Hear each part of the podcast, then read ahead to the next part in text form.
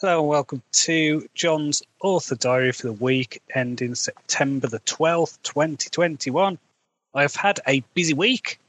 I've been working on A Murder of Crows. I'm at the midpoint of the first act, so about 13,000 words in, so I'm happy with the progress of that.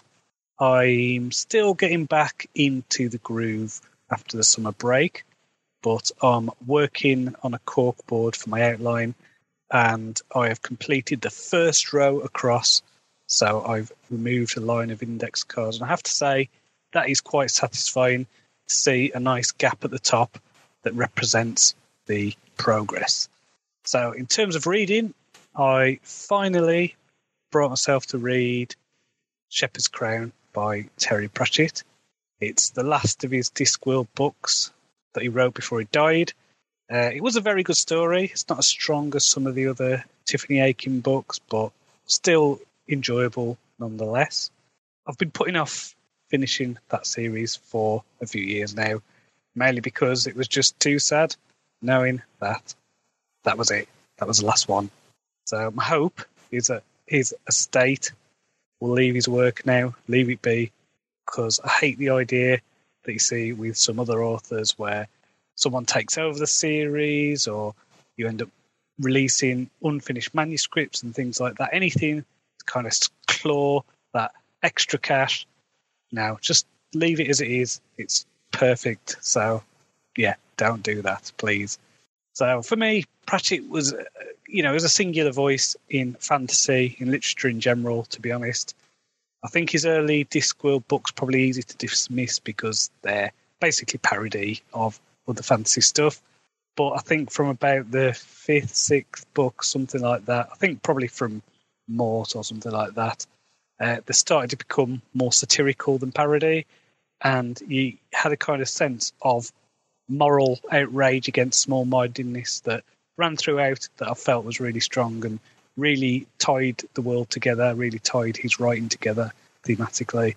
So I don't know what to say. I mean, I love Discworld books, love that series probably reread them all. I mean, there's 41 of them, but they're just one of those books you pick up and you know you're in for a good story. Except maybe Eric, which I didn't like. But apart from that, really good series. So I'd highly recommend. If you've never read them and you like fantasy, then get on those books because you will not be disappointed. Uh, I read a writing craft book by S.A. Soleil called The Writer's Guide to Character Expression. Definitely recommend this book to any aspiring writers. So this is all about writing in deep point of view, all about showing, not telling, all that good stuff. So for me, there's not a lot in there that I didn't know already, but it's still useful to get those reminders. And the author has a lot of really cool examples, so I would recommend that. I'm also a third of the way through a book called Slave Species of the Gods. I think Amazon are basically recommending every book to me mentions the Anunnaki or ancient aliens or anything like that.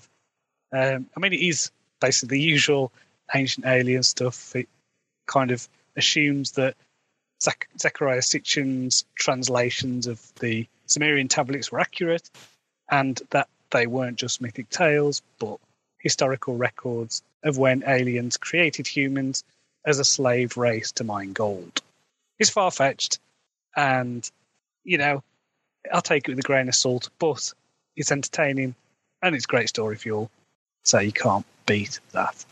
Next week, I'm going to carry on with the Murder of Crows. I want to get to the next line, the end of the next line on my corkboard, finish that.